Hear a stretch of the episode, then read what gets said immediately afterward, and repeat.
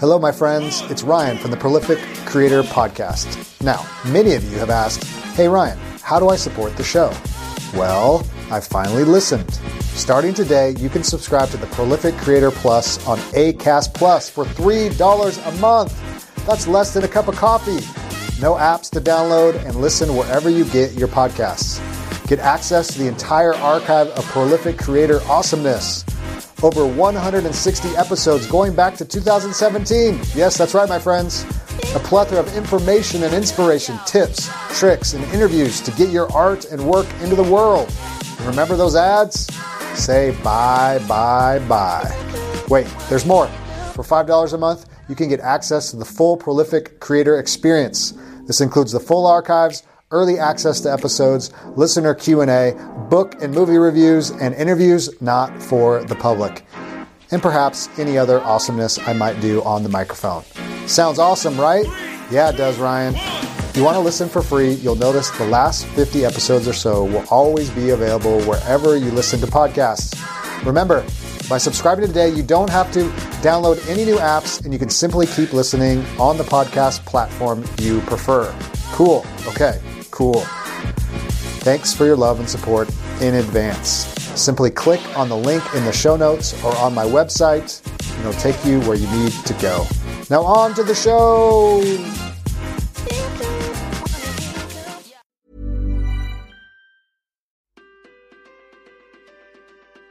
Many of us grew up without learning how to manage our finances to pursue our dreams and plans for our future. We grew up with the wrong ideas about money, thinking it's all about numbers when it has to do a lot with our emotions. How are we supposed to feel comfortable talking about money? Is there a safe space for that? There is.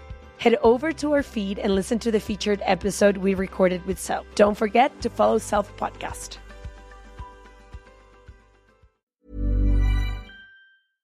Is 2019 going to be the year? The year that you stop making excuses? The year that you say, I'm going to write, I'm going to do it, I'm going to get that book published? Well, hey, it's Ryan from the Prolific Writer Podcast. And today we have Ruth Amos, all the way from Australia, an author on the show who finally said, I'm going to do it. This is the year I'm going to do it. And she's writing full time and doing the deal. So buckle in. It's going to be a great episode. Some intro music. Welcome to the Prolific Writer Podcast, where speed's the name of the game. Follow an indie author and publisher and his guests as they share inspiration, tips, and advice on writing fast, writing often, and writing well, so you can do the same. Here's Ryan. Well, hello, hello. It is your prolific writer, podcast host, Ryan J. Pelton. So th- glad that you are here. The podcast dedicated to helping you write fast, often, and well in no particular order, helping you get unstuck, helping you build a business with your art and other things. And today I'm so excited about episode number 90 because episode number 90 is Ruth Amos, all the way from Australia. And, uh, and she has gone all in uh, on her writing journey, on her writing career, that she has made a big leap. She has left the academic science world and leapt into writing and publishing. And uh, she has a great story. And I'm so glad that she could come on the show and encourage you and inspire you and help you and teach you and nudge you that maybe this year is the year. And uh, I don't know where you're at, 2019, if you're listening to my voice, however you are hearing me.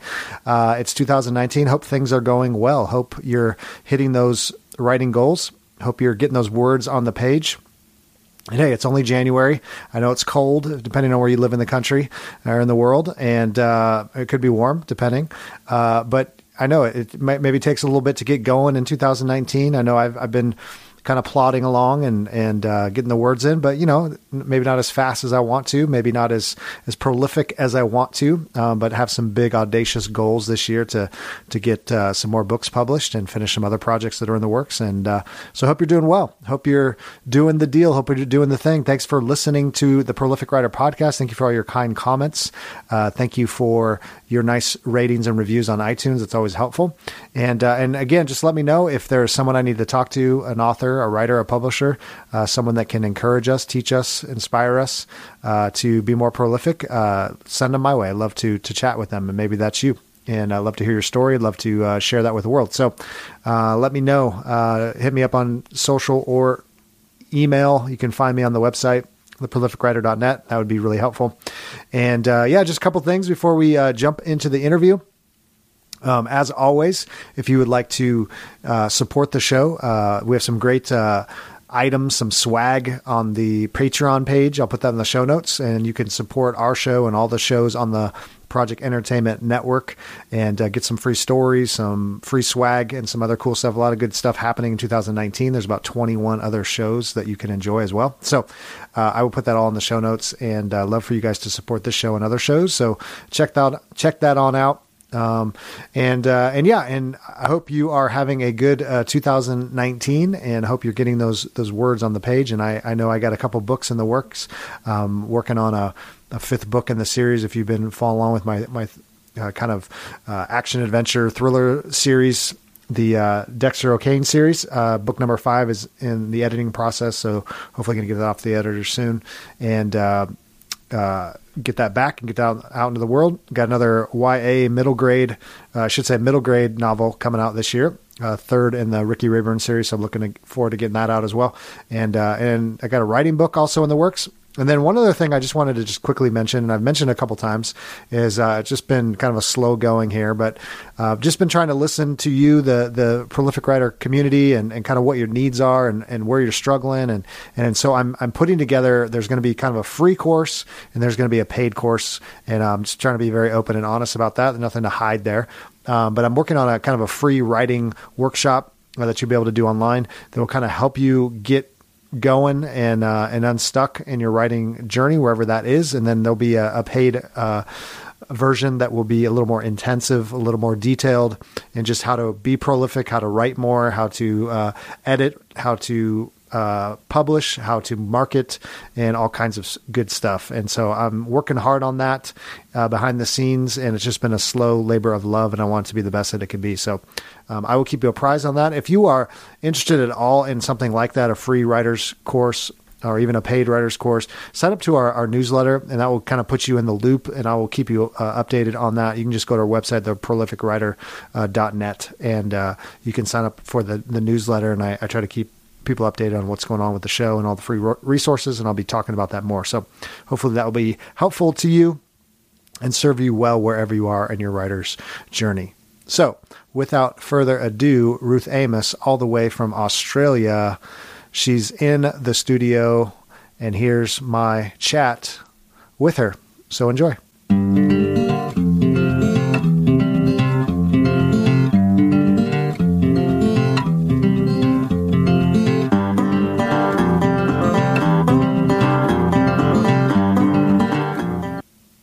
Welcome everyone to the Prolific Writer podcast. It's your host, Ryan J. Pelton, and I'm so glad today to have Ruth Amos on the show. And uh, Ruth comes all the way from Australia, so we're excited to have her on the show. And she's just starting her day, and I'm kind of ending my day. So, uh, Ruth, why don't you say hello and tell us a little about yourself and your family?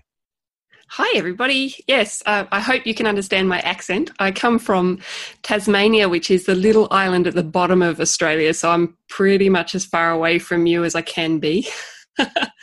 um, I I have a husband and I have two grown up children who, um, yeah, amazingly aged 24 and 20 now, and I can't really figure out how that happened. Um, I have a PhD in chemistry and I work for 10 years at a university, and last year I decided that uh, what I really wanted to do was write for a living. So um, since then, I've self-published three books, two murder mysteries and a and a uh, memoir. So yeah, yeah. Well, great, Ruth. I, I love uh, I love your story. Thanks for uh, uh, you reached out to me and said, "Hey, you should you should talk to me." So um, I, I'm always excited to hear kind of that transition from you know maybe other work and other vocations into writing. And uh, so let's let's take it back a little bit. Let's talk a little bit you know how you got into writing. What was kind of you know growing up what were the the creative influences the books the what was family life like? Tell me a little bit about that. Sure. Well, my uh, my parents are both missionaries, so we had a bit of an interesting life. Did a bit of traveling and things, and uh, and for one year in my first year of high school, we lived in Hawaii for that year. And everyone says, Oh, how exciting was that, Hawaii? Well, it wasn't, I'm sorry to say, because we lived on the rainy side of the big island of Hawaii. So there wasn't much to do. And I remember at that stage, I mean, I've always I've always been one of those people that eats books. You know, I read so many. At that point, I was taking 10 books out of the library every week and reading all of them and then going back for more. And, uh, and my parents really instilled a love of reading in us too. So, also during the time in Hawaii, uh, my father would read to us as a family every night, and he read the whole of the Lord of the Rings, you know, the Hobbit, and then the three Lord of the Rings books to us every every night, um, which which means that I, I, I just can't watch the movies, you know, because they're not good enough. mm-hmm. But uh, yeah, so I think that, that that love of reading was really instilled in me by my family. Uh, when I started writing, people would say to me, "Oh, have you always wanted to write?" And I'm I I'm I'm not sure because I think it was just so deep in me that I I just thought everybody wanted to write. Um, so I didn't understand the question, if you like. Mm-hmm. you know, um, yeah. So I I don't think I could have written when I was at home with the kids or when the kids were small. I I tend to need quiet a quiet place and a quiet room, and and it wasn't when I was when I was a stay at home mum. Uh, after I had the children, that's when I went to uni. So we've sort of done things backwards in our family. So grew up uh, got married, uh, had children, and then bought a house, and then went to university. I, I don't even know that this would be possible in the United States, but in Australia it's slightly different. We have better uh, student loans, etc. So we could do this. Um, and after I finished my PhD, I started uh, a postdoc, uh, and I was traveling to Sydney a lot at that time for my work. And at the beginning of that postdoc, uh, I didn't really know what I was doing. Um, so I had a bit of spare time. And uh, I opened up my computer and I opened up a Word document and I, I started writing. And one of the things I wrote was, oh, This is what I really want to do with my life. I want to write for a living. And then work got busy. I didn't have any time to think and whatever. And four years passed and that job finished and I got a new job, uh, a postdoc back here in Tasmania. And uh, again, life was a little bit slower at the beginning of the postdoc. So I, I reopened the Word document and I started writing again. And I wrote, you know, this is what I really want to do. I want to write for a living. And then I thought, oh, I'm just going to scroll up to the top of this document and see what I wrote last time. And when I realized that I'd had that exact same statement written twice over a period of four years, I thought maybe I should take this more seriously so that's when I started uh, really looking into it, um, uh, searching on YouTube for videos on how to do things, and then I found various podcasts, including yours and um, Joanna Penn's, and uh, yeah, and started really thinking about it and started writing a blog and uh, and yeah, getting on with things. So then it was that juggle of trying to write while working full time, which is not easy. Mm-hmm. Uh, and I realized that um, if I really wanted to do it, I, I had to touch the work every day, as you say, right in the cracks of the day. So I would go to work in the morning and I would um, put a timer on my phone for 15 minutes and I would write furiously for 15 minutes. And then when the timer went off, pack everything away and get on with my job. And that's that's pretty much how I got my first book finished um, yeah, things changed and I decided to leave work. Uh, not not that I have to be honest, not that I'm making a living from my writing at all yet, but um, yeah, trying to start my own business and and do more writing and things, and it's that's a joy. It's just a joy to be able to spend more time writing every day. So yeah, that's how I got into it. well, well, that's great, and I, I love I love your story because it's you know a very similar story. I mean, I've, we've interviewed tons and tons of people, and a lot of people have kind of been down that that road of you know I really wanted to write. I've always wanted to write, and then you know kind of put it aside, tried, maybe didn't really take it that seriously, and then finally said, "Hey, I think it's time to do that." Uh, yeah. So, so here's a here's a question I'm always fascinated with is you know you talked about you know some influences, early influences with like Lord of the Rings, things like that. Um, you write some mysteries, you do some other other stuff. So, so tell me, like when you you were thinking getting more serious about it, did you have any thought of like what kind of books you would write, or what genre you would write in, or how, what was the process of kind of discovering that? Yeah, so I think um, when my work became difficult, uh, emotionally difficult, it was quite um, a hard work environment.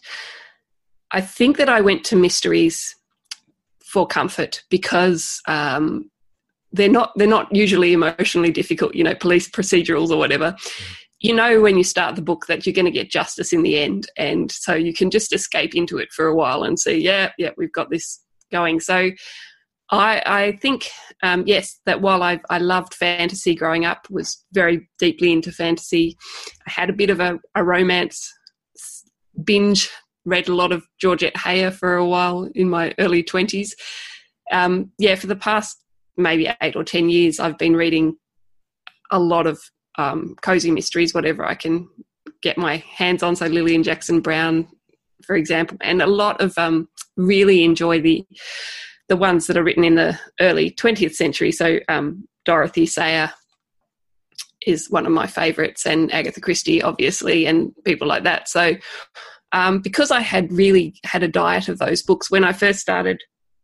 When I first started writing, I really wanted to write, but I really didn't know what I wanted to write. So I didn't have that book burning within me, desperate to get out. It just wasn't there, and uh, and I didn't know what the plot of my story was going to be. Um, I hadn't really heard a lot about writing from characters, but I, I, don't think that would have worked for me anyway. And I thought, well, I've read uh, 50 million mysteries. I'll I'll go with that. You know, at least if you if you do that, you've got a dead body at the beginning, and you've got you know a perp caught at the end, and so I I know where the plot's supposed to go. So we'll we'll try that. So yeah, I think for my first novel, I well, I know I started from scratch uh, four times. So I r- wrote the whole thing out four times. Um, once was in first person and um, a couple of times in third person and just playing with the one novel over and over until I was happy with it. Um, and now I feel like I've got my stride a bit more and I can and I can write it a bit more. But yeah, I really turned to mystery because I knew I could put a plot together. Mm-hmm. and so I knew I could write it. Mm-hmm. Yeah. So I, I don't know. Like I feel like, yeah, okay, I've published I've published three books, um, and I've got oh, self-published three books, and I've got um, another couple that where I've got a first uh, draft written, um, and so yeah, I've, you know, in one way you feel like you're really getting there. In another way, I feel like I'm right at the beginning of this journey, and and who knows what type of books I'm going to write next. I, I don't know. I'm I'm willing to try new things and see what happens. But yeah. Well, yeah. I think you, you know you're saying something very interesting and I think helpful is you know when I think especially those that are listening that are you know just starting out is you know yeah write the write those books that you're comfortable with or write books you're familiar with because I think you I mean you nailed it. It's you know hey I know these mysteries how they start. There's got to be a body at the beginning and we got to find the criminal at the end. And you know i don't know what happens in the middle but at least you know i've read a bunch of them. I know how they work. And you know people you know ask all the time you know what what do i write? Where you know what genre? And i think the stuff you read the stuff you're familiar with is usually a great place to start. It doesn't mean you have to live there but um, but no i think that there's a lot of wisdom there and i think that's part of how you learn how to write is reading um, you know a lot yeah, of absolutely. writers take that for granted it's it's read a lot see what see what they do see how they get to point A to point B to point C, and and you know what makes a good mystery or what makes a good fantasy book or nonfiction book or whatever. Um, so so tell me a little bit like as far as um, mysteries go, uh, cozy mysteries. W- what have been you, you, mentioned some some older ones. Uh, what are what are some newer kind of authors that are out there that uh, maybe have influenced you, or, or, or is there any ones that you kind of emulate? Like if they were to pick up a Ruth Amos mystery and say, you know, it's kind of like this, what would it what would be the equivalent uh, kind of book? That's a bit tricky. yeah. Um, yes, I knew I should have uh, thought about this more. I guess I'm I. or, or, I could say this: what what makes your books unique? I mean, what, what's kind of your unique yeah. angle on your mysteries? That's a bit easier for me. yeah, I think um, because I really I'm trying to avoid um, uh, anything that's too uh, has got um, too much sex in it. I don't want and and think so. My books are quite clean. They're very clean, actually. um, and I also um, haven't put too much trauma into mine either. So it's not. It's definitely not a thriller. It's definitely a cozy. Um, and at the same time, it's not. Uh, I don't have any muffin recipes or anything in mine either. So having gone through what I don't have, what I do have is um, is a scientific background. So I've set my mysteries in in the university where I worked, um, quite solidly uh, and in the little town where I live. So I like I like those those mysteries that really um, pull in the the feel of the town and the um, the people and the countryside, and you sort of get to go and visit the place um, when you spend time in that book. So um, that's what I've done for mine. So they're set here in Kingston Beach, where I live, and um, at my university, which means that my colleagues have had a lot of fun reading them. Um, the first draft that I wrote that I gave to um, a friend of mine to read, she said, "Where's the science? You haven't put any science in." So I went back and put some science in. So um, yeah, in my uh, in my latest book, there's a lot of crystallization, and um, in the first one, there was a real analysis of a chemical to see to see exactly what it was. Um, so I'm putting that sort of thing in. Um, yeah, so you really get to to visit me where I worked and and what I did and see what it's like. Yeah.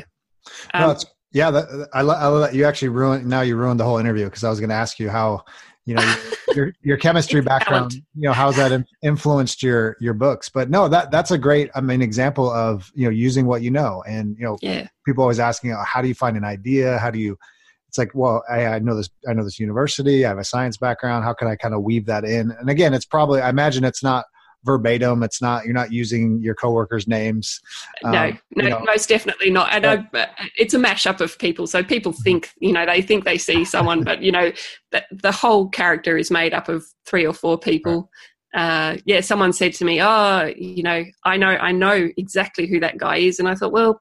You, you know half of him, but the other half is actually my female friend who, mm-hmm. you know, did her PhD here and whatever. And uh, yes, so she recognizes herself in the guy as well. So it's, yes, you mash up people together, you put them together. Uh, the fun thing about working at the uni while writing was that my colleagues were very excited by this idea. So they uh, they would sit down at morning tea. We'd all get together. How's your book going, Ruth? Yeah, uh, I've come up with a new way you can kill someone. They'd say, or they'd stop me in the hallway. Oh, Ruth, I've just thought of a new way that you can kill someone. Oh. And uh, I, am thinking, could you please phrase that slightly differently? right, so that right. It, yeah, so that it doesn't quite sound quite so. right. You don't want the police to. You know, I, I, do not want the police turning up on my door. Right. Yeah, so I have a whole lot of uh, notebooks full of ideas of different ways that we can use the the chemistry lab to to uh, murder somebody. Yeah. yeah. I mean, it's well, a it's fun. a scary place. yeah, yeah, ideas are everywhere. That's for sure. Uh, yeah, Sure. So, so tell me. So you you know you have a, a, chemistry background and you know PhD. So obviously you've written a lot of you know very precise. Uh, you know, um, probably your dissertation. You know, a very precise research heavy kind of you know work. What, what was it like? You know, did you did you? Let me go back. Was there anything early on? You know, as a as a kid or sc- in school, were you writing any other fiction? Um, just no, as you kind of transitioned into the you know more fiction as opposed to nonfiction. Was that a, was that a hard leap uh, for you to kind of write stories versus more precise, kind of scientific, exact stuff? Yeah, sure. So I I didn't write in school, and I find that interesting. I have I have one little story I wrote in grade three. Uh, it involved a circus and horses. Um, and we drew pictures for it and my teacher bound it up and it was all very exciting. I remember that. I've got it somewhere. Uh, it's dreadful. Um, but i no i was not i was not writing all the way through but i was writing uh, in my journal and i've written a journal since the age of 10 so at the age of 10 since grade 10 and so that journal writing has actually been very handy and that i think that's why i tend to write in terms of um, in first person quite a lot more easily than I write in third person because I, yeah, I think I've had practice in that first person writing. Um, but yes, when I went to write fiction after writing a lot of papers and journal articles and whatever, it was it was difficult. It was so different. Uh, I didn't know how to begin. I had no idea of the grammar rules of um, dialogue, for example, like, you know, where do you put the punctuation in and out of the speech marks and things like that. And at first I thought, oh, I'm not going to worry about it. It won't be a problem. But, you know, when you're 50,000 words in, it, it's a lot of changing when you actually figure out how to do it the right way. Yeah, yeah so it took, it took a bit of doing, um, a bit of changing. But at the same time, yeah, when they talk about your 10,000 hours, I have done a lot of writing, so I think that my my grammar is a, a lot better than people who who haven't had that experience. And I'm also um, also quite experienced at uh, getting critical feedback. So mm. so it's you know yes, I know it's my baby, but so was my first paper that I sent to my supervisor and got back with absolutely slaughtered with red pen. You know, it's mm-hmm. it's something that's happened to me many times in the past, so I can I can take it. Yeah, so I, yes, it was a very different type of writing, but you're always telling a story, aren't you? I mean, even if you're writing a, a scientific paper, you need to you need to tell the story um, yeah, it's not in chronological order, but you need to tell the story of of how you found this amazing thing and why people should care about it. So it, yeah, it makes a, a difference. Yeah. Well, yeah, I, you know, I found it's funny. I, I, do, you know, nonfiction and fiction, and I, I, find fiction such a relief, you know, compared to to nonfiction. Just on the research side, you know, you don't have to be so oh, exact. Yeah. You don't have to be so, you know, you can just kind of tell the story, and it's almost like cleaning the palate a little bit. You know, nonfiction just takes forever, and it, you know, and and to to kind of shift between the two is such a, a gift, I think. Uh, to you know, just yeah, just tell a story, and and I think yeah, that you were mentioning the dialogue. I mean, just just learning how to. It doesn't have to be perfect English because people don't speak that way. You know, yeah. it's like it's more casual. It's more, and learning how to kind of go back and forth is is you know yeah, a, it does take ten thousand hours. It does take a lot of reading, a lot of writing to kind of figure out. Oh yeah, that sounds too too clear or too you know wooden or it sounds too that's not how people talk you know and yeah. kind of getting yeah where where does that comma go and you know all those kinds of things yeah. Um, so, so one of my friends said to me um, that she said, "Oh, you're so prolific." When I when I put out my latest book, and I said, "Well, you know, it's a lot easier when you don't have to do all the experiments first. Like right. you're writing papers, you you know, you're doing a year's yeah. worth of experiments before you can even put pen to paper. With fiction, right. just sit down and and write it out. Right. Yeah." I know, and then you know you write nonfiction, and it's like I have to read thirty books to write the book. Like what? This, yeah. you know, and all these journals and all these things. Like, this is so much work just to write the thing. Uh, so, so take us through a little bit. Um, you know, as you were kind of transitioning to fiction and really taking it seriously, you know, you, you decided, hey, I'm going to write kind of cozy mysteries um, you know this is kind of the way i want to write them but but did you have any like inkling of you know how long was it supposed to be? Did you you know outline out the book? I mean where did you like begin? I mean did you just go first paragraph here's an idea here's a character and a place and a setting let's go? Or t- to talk us through that a little bit like like is there a certain you know word count for cozy mysteries that you kind of want to stay in or do you think about those things or where are you at with that now? Sure. So I, I, think I'm I'm definitely more a putter inner than a taker outer. Um, I've been trained to be concise in my writing, and so uh, yeah, so I'm with my first book. I was really stretching, trying to get to fifty thousand words because I sort of looked at what length a novel should be, and you know, before it can be called a novel, and it said forty thousand to fifty thousand. I thought, oh, I really have to, you know, work for that, and I think I got to forty eight. I I couldn't quite make the fifty. Um, yeah so that that was sort of what I was aiming for word count wise. Um, and um, I did find that I needed an outline. So uh, even um, I tried uh, one month. I thought, oh, I'm writing a new book. I'm going to just I'm just going to write into the dark. I'd been listening to you a lot, Ryan, and I, I thought, oh, let's do this, right? Everyone says this is the way to go. And I, I really found that I couldn't bring myself to the page. Um, I would get up in the morning and go, oh, okay, I'm going to write. And then I think, oh, I'm just too tired to even think about what should happen now. Whereas if I've got an outline with the scenes written out and it, it's a really very brief scene outline, it's, uh, you know, a couple of lines of what's going to happen. Um, then I can go to the page. I know I know what's going to happen, and I just fill in the blanks.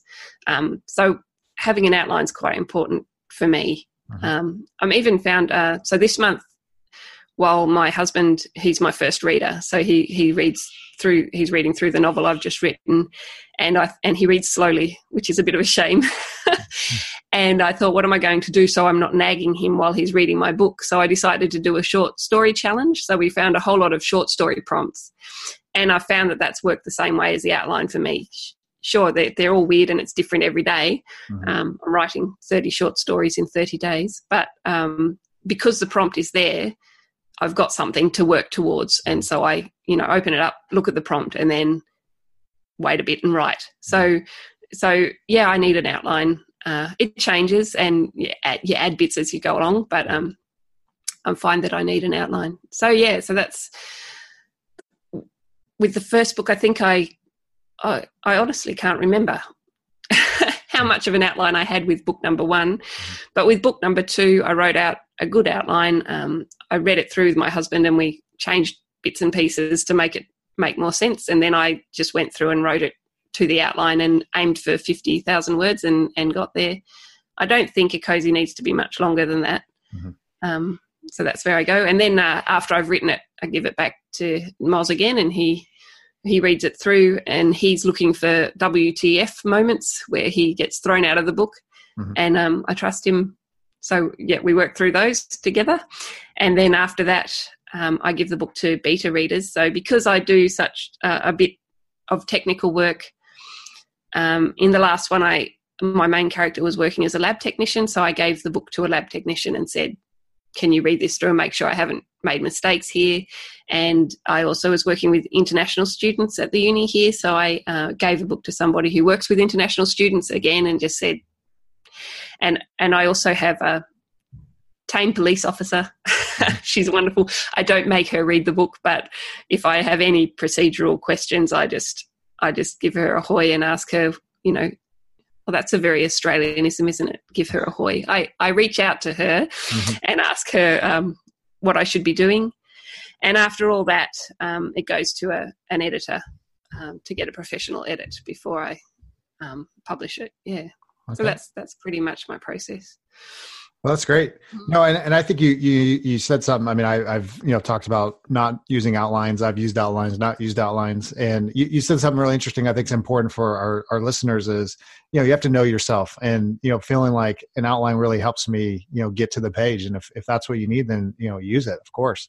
Uh, and you know everyone has a reason for why they do it the way they do it, and you know, and a lot of people, I think a lot of people, I mean, even including myself, I mean, you know if you call it outlining, maybe, but it could just be a line. It could just be an idea. It's not anything, mm. you know, that's stifling that you don't, you can't have any creativity. Because some, I think that people think outline, they think, you know, a thousand word, you know, detailed. Here's exactly how it's going to be, and sometimes it's just so and so is going to do this, and that's all you got, you know. Yeah, and, um, absolutely. Um, yeah. And, so, yeah, you have to kind of figure out what's what works for you and what what doesn't. Um, I, have a, I have a friend right now who's writing a book with another person, and you know, and so the other the reality is you have to have an outline. It's almost impossible if you don't oh, kind of know where you're both going and and all that. So, um, yeah. So, um, so tell me a little bit, just as as you've kind of um, jumped in full, you know, into the the fiction game and learning your craft, and you know, published a few books is you know what are what are some of the things that you've been learning um, from that first story that first book till now? I mean even you know how has your your process evolved? Is there anything that's that's changed? Anything that you're learning? Um, any any things maybe you did in the past that you you're trying not to do now and in your in your craft? Uh, tell us a little bit about that. Yeah, I think the first the first draft of my first book was very self indulgent. It was all very, you know, she wrote in her journal, and it, it I, I'm a very introverted person, and my main character is also an introvert. Um, but you got to you've got to think about your audience and what they want to hear and what they want to listen to. Um, uh, the craft is always you're always expanding. I I'm I'm reading. I'm actually reading million dollar outlines at the moment just to get some idea of of how to go. Uh, I didn't have I didn't have any knowledge of how to put in a, a, second plot when I when I first started. So it was just the one story straight through. And then I, you know, thought about what I'd read and I thought, you know, you've got these secondary characters doing different things and how how do we put that in and how do we mesh it? And especially how you put it in so that the second the secondary plot and the and the primary plot mesh at the end of the book. They come together. They relate to each other in some way. So that's um, that's something I've been learning how to do yeah. Um, oh, there's so much. what to talk about. How about go go back? I, I made a little note because I, I I love this topic because I I talk about it a lot, as you know. Is uh you know when you were kind of shifting into full time writing, like finding the time. What what are some things you've been learning? How how do you find the time? What does your kind of schedule look like? Like what what, what you know? Yeah, sure. Even go back to when you're when you were working full time yeah, so when I was working full time, um, I was writing in the evenings, um, which was which was okay. I could probably get 500 words down or, or something before I fell in a heap. Um, and then uh, we decided that I would um, work four days and have the fifth day to write, which was which was good. But um, yeah, I think one of the things I've really had to learn is about putting boundaries around my work and and when to when to work. So one of the things about working in academia as a lecturer is apart from your lecturing times the rest of the time you need to you have plenty to do believe me but you need to order it yourself and structure it yourself. So again there was training in that. So when i when i came to be at home full time um, i i found it quite simple really to get up in the morning um, get to my desk and and just start work. I i didn't have that problem that a lot of people seem to have of get stuck in Netflix or, or Facebook or and not do anything for three or four days because I'd had had that training to you know this is how you do it this is the work that you need to do um so that was good so um yeah but when I was working um I, I was thinking oh I could work four days and then spend all of the fifth day on the writing, and that just simply cannot happen. Um, you just don't have enough brain um, to do that, or you know, I, I can't uh, I find that once I've written about 2,000 words or spent a couple of hours on writing, that I'm, a, I'm pretty brain dead in that area. I need to move my brain on to doing something else. Um, so, yes, uh, so that on that fifth day, I could spend a couple of hours writing, but that I couldn't do any more. And I found that I really needed to touch the work, not every day, but almost every day. So, having that 15 minutes in the morning, uh, I encourage anyone who's got a job um, and trying to write that, that yeah, if they can find 15 minutes in their day every day and and using a timer was good because you you were like, well, I won't go over time. I, I can get back to work, but just I've got this 15 minutes and I'm going to dive straight into it now, and this is the time that I'm writing. Mm-hmm. So since I've been at home full time, um, the structure of the day is that uh, I get up and send everybody off to work in the morning, and then I've been um, doing some stretching because I'm trying to keep my body healthy as well. And then sit down and write for, yeah, maybe a couple of hours, try and get a couple of thousand words down. Um, and which is nice. I, I, write, I type quickly. So that's, that's a nice thing to have. Mm-hmm. Uh, and then I go for a walk, um, listen to some podcasts and sort of refill a bit. And then I spend the afternoon working on my other business, which is an editing business. And um, yeah, and it's so that's back to the technical work, back to the scientific mm-hmm. articles and whatever, and and thinking in a different in a different part of my brain, and doing the marketing as well, which yeah, I need to improve on. Mm-hmm. So yeah, well, yeah. Let, us talk about that. So you know, um, you've been learning, you know, finding your schedule, learning the crap. But yeah, what what's been you know kind of helpful with marketing? What what have you been trying to do? What's been just getting getting the word out? What what does that look like for you? Yeah, so um, I've got a really great support team here, which is nice. Um, and uh, family and friends have been incredibly supportive. Um, I've printed out hard copies of the books, um, and I think that's because uh, I'm working out that my target audience is probably uh, women who are 50 years and older. That's the the sort of cozy mystery sweet spot, if you like. Um, and those people like to read hard copy mm-hmm. you know paperback books so that's that's been a big part of um, what i have to do uh, i use IngramSpark for that um, but Tasmania is a very small place, and I, I need to break into the American market. And um, I'm hoping to find some of you lovely people who like the Australian voice because my voice is very Australian. Um, and I, I'm not I'm not tempted to change that. I think that's that's who I am and how I write. Uh, I just need to find those fans that love that. So, um, yeah, so I have been exploring recently. I've been trying Facebook ads and I have been trying um, Amazon ads, but I'm I'm very very new to that, and I wouldn't have any advice for anybody yet. Hopefully, you know, soon I'll get the hang of it. But I have found, um, interestingly, that um, just writing the short stories has been has been a good move. So I, uh, every short story that I've written this month, I've put up on Facebook and I've put up on my website. And then on Facebook, I've put a link back to my website. So I'm trying to always bring people back to to my my place, my home. Um, yeah, uh, and hopefully they will um, sign up. So I have a newsletter. Um, yeah, so I've been um, working on all that, um, trying to keep the branding consistent, trying to, you know, um, start as I mean to go on um, in terms of, of branding and in terms of building the newsletter list and keeping the uh, everything consistent and mm-hmm. and and working that way. So yeah, I'm I'm hoping uh, that at some point I'll have a breakthrough, and I wouldn't say I've had it yet, but uh, listen to a lot of podcasts and and really try to pick the marketing method that works for me too. So uh, Joanna Penn is always talking about um, the fact that she does content marketing because that's consistent with who she is, and mm-hmm. and I think yeah, it's finding that way that where it feels reasonably natural.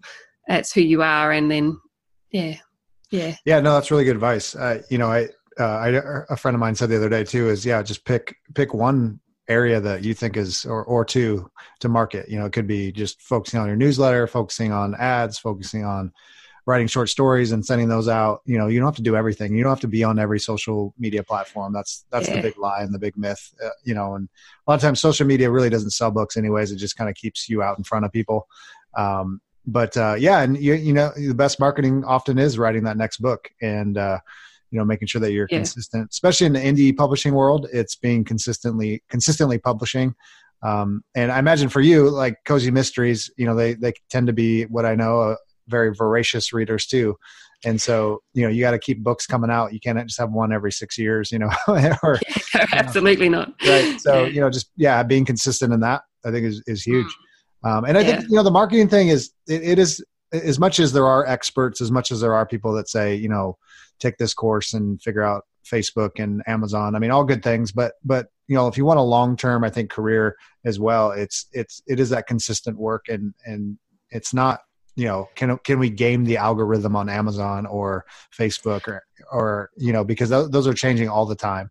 Um, and so you just have to keep you know right ma- making consistent good work and and you know like you yeah said, absolutely and you know you know your mar- you, you know your demographic right if it's older women then well guess what i gotta you know, might have to get out there with the people or you know yeah. do a book, book yeah. signing or you know have those hard coffees and, and get your name out there that way so that's yeah. great um, and it's the writing that we love, isn't it? So, like, yep. you know, I'm really happy with that advice. Keep keep writing because it's the writing that I love the best. So it's that's the thing I want to do. So yeah.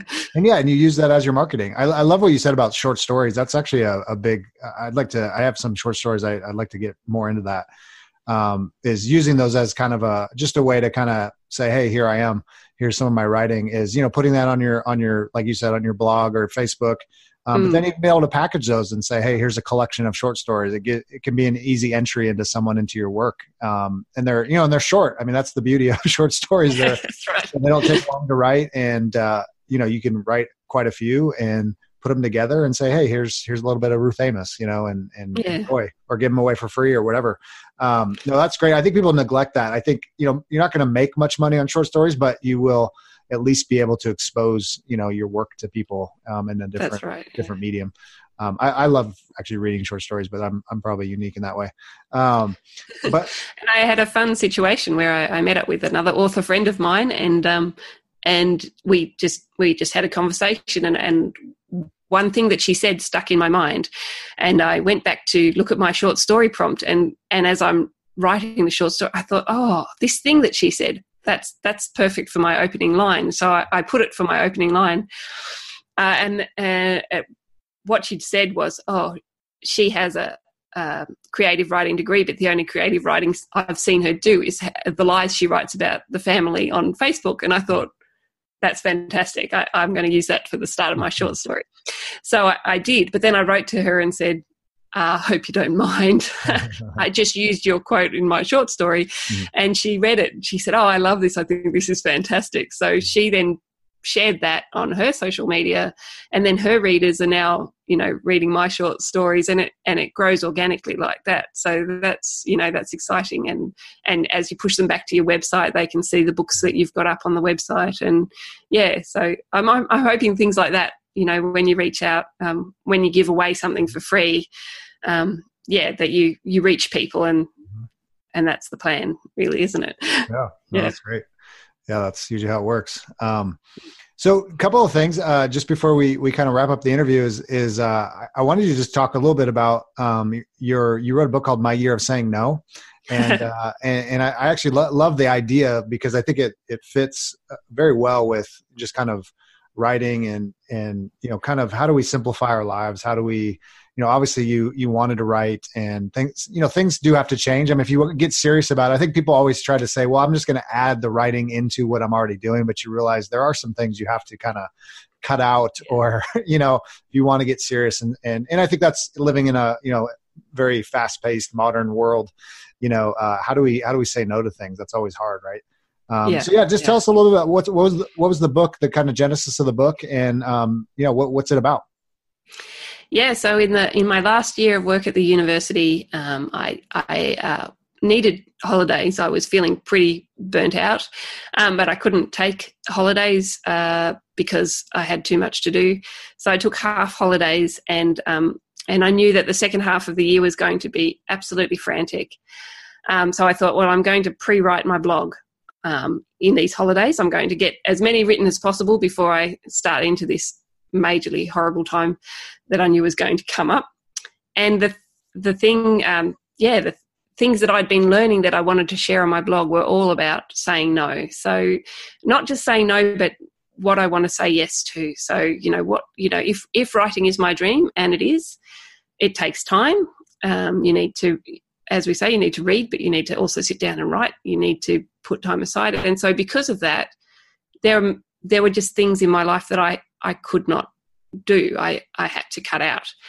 Um, and so I was thinking about yes, definitely. How how do I figure out what I want to say yes to? And I, uh, you know, some some tools like mind mapping your life and just seeing what you've actually got in your life for starters, and then what what's important to you and what you can cut out, what you what you need to say no to, and then also things like. Uh, you know people inviting you to parties that you don't really want to go to you know maybe maybe you don't go and maybe you take them out for coffee another time or you know as an introvert uh, a lot of activities are exhausting to me and i realize that well maybe i wasn't required to go to all of these things. Maybe i could say no that's not for me but i will do this in a different way that's not so exhausting and then i'm going to have more energy to spend on the thing that i really want to do so I wrote this series of blog posts and um, I got my son to write, uh, draw cartoons, comics for all of them as well, which was really, really fun. And then uh, at the end of the year, I, I wrote a couple of extra bits. And I also went through my journal for that year, uh, month by month, to see what themes there were in the journal and, um, and put that into the book as well to tie it together uh, as a year because that was the year where I really decided – to give up on an academic career, which was a was a very big decision to make, um, and to and to focus more on writing. So you you get that decision process as you go through the book as well. How how I did that, and that comes straight out of my journal. So it's a it's a pretty personal book. Um, people read it and they say, "Oh, I know you so well now," mm. which is interesting. Mm.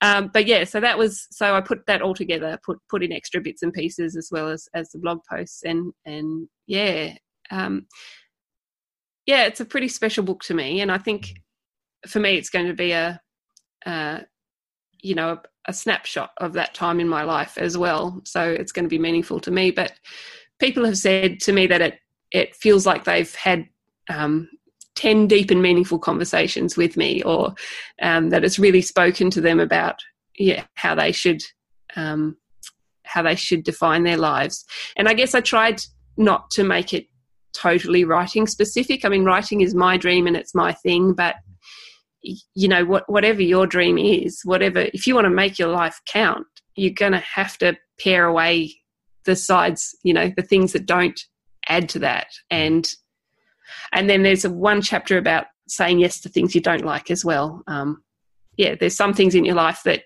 it is right for you to do, even though maybe it doesn't add to your writing or it doesn't add to your dream, but it's still the right thing to do and you need to, you know, be a bit unselfish and put time into that too. So yeah, so that was that was that book. Um it was an important year, and it, and it was great to be able to put that together. But it was also nice, you know, that it was it was blog posts and then it became a book, which is it's really handy. mm-hmm. Right. Yeah.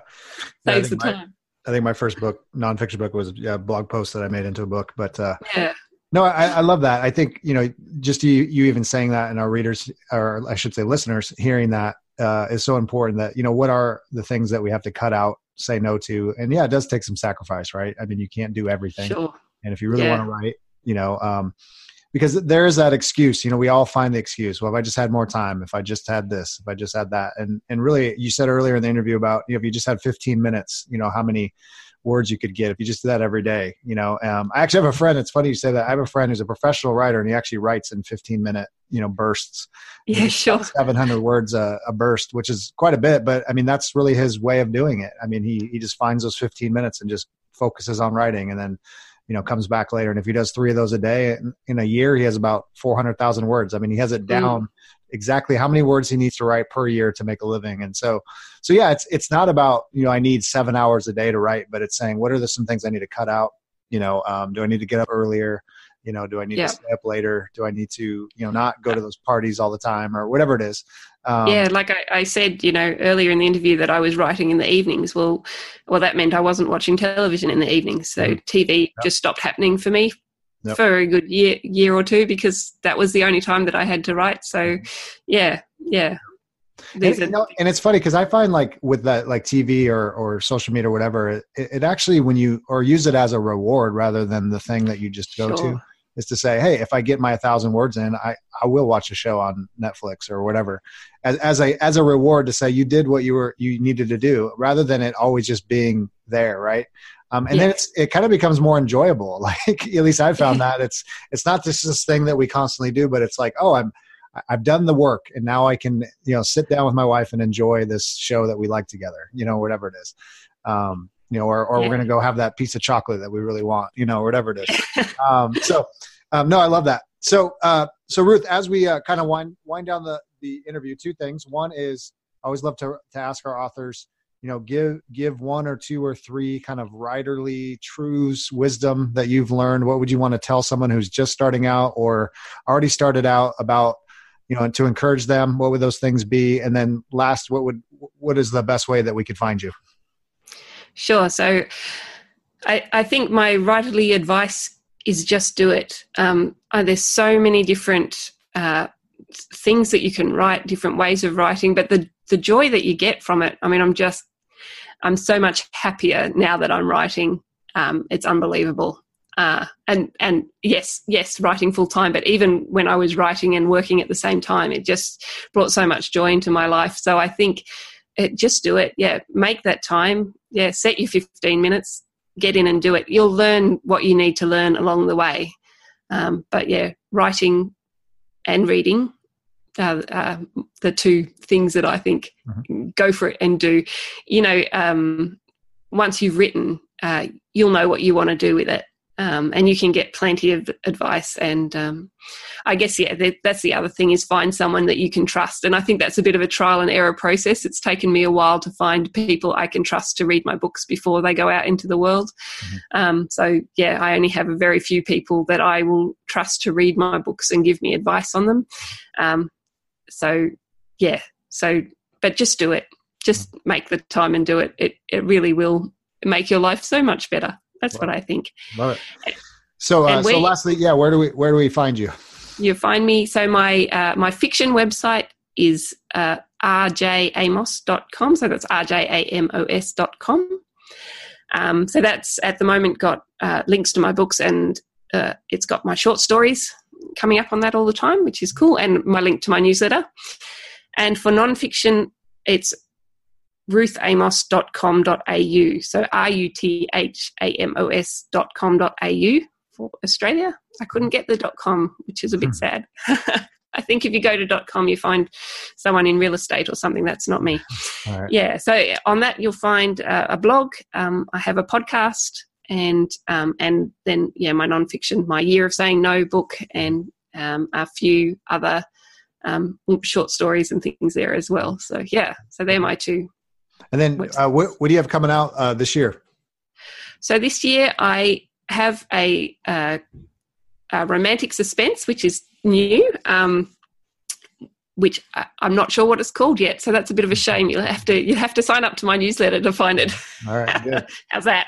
Good, um, good and then I'll have I'll have a third in my Deadly Miss series. So um, yes, I have the first two uh, Deadly Misconduct and Deadly Misdirection. They're the ones set at the university, and the third in that series is coming out as well. So um, yeah, and that one's set in Sydney. Uh, but yeah, it needs a bit of bit of work. Yeah, but um, yeah, Deadly Misconduct and Deadly Misdirection are out already, and Deadly Misdirection is set over Easter. So if you need an Easter read, that's a that's a really good one. Hot cross buns feature strongly in Deadly Misdirection. All right. Well, I love it.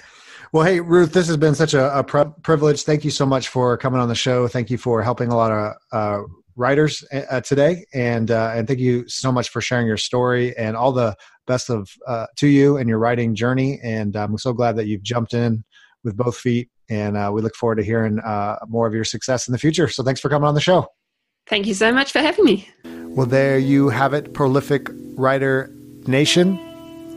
Ruth Amos, all the way from Australia. Love her advice. Just do it. Just do it. Uh, 2019, I don't know what your goals are. I don't know where you're at. I don't know what you're working on, but just do it. That, that's really it. It's it's there's there's every excuse under the sun. You know, I'm too old. I'm too young. Uh, I don't have enough time. Don't have enough money. Whatever whatever it is, make this year the the year that you just do it that you make it happen. Um, and, and it may be writing that first book, it may be starting that blog site, it may be writing that fifth book, whatever it is. Just just do it. There, there's never going to be a perfect time to write. There's never going to be a t- perfect situation. There's always issues. There's always conflict. There's always things going on in our lives. But we just minute by minute, 15 minutes here, an hour here, and we just keep working. We keep chipping away. Uh, so make this year the year that we you do it. So uh, go check out Ruth Amos and her books uh, and her mysteries and uh, her other bo- other stuff. I'll put all her information in the show notes. Thanks, Ruth, for coming on the show. You helped us tremendously, so thank you again. Uh, as always, I mentioned at the top of the show, if you'd like to support the show, check out the Patreon page. I'll put that in the show notes. Uh, you can get some uh, free stuff and some cool stuff, just a, a minimum, I think, a dollar a month. And uh, that helps support this show, keeps the, getting this show out and other shows as well on the Project Entertainment Network. And also, if you could leave a rating or review on iTunes, that would really help us out, or wherever you listen to the show. Um, and I'll put that in the show notes as well. It really helps us a ton. And then, third thing is if there is someone you would like me to talk to, uh, you have a guest, uh, you are an author, and you want to share your story, I'd love to to hear more about you and uh, maybe have you come on the show. So uh, hit me up at ryan at theprolificwriter.net um, or social media, and uh, we'll chat and see if we can make that happen. So thanks again. It is such a privilege and honor to do this show. I can't believe it's episode number 90. That's crazy. Uh, but thanks for listening in. Uh, thanks for being part of this journey of the prolific writer. And uh, so glad that you are with us. And I just have one more thing to say before I go is go get those words on the page. This is Ryan J. Pelton, and I will talk to you real, real soon.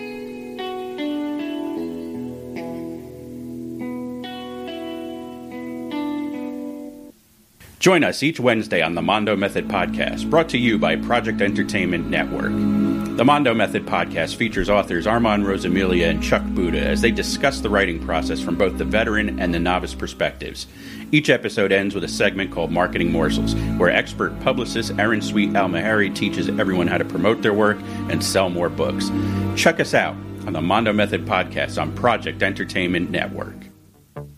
This has been an exclusive presentation of the Project Entertainment Network.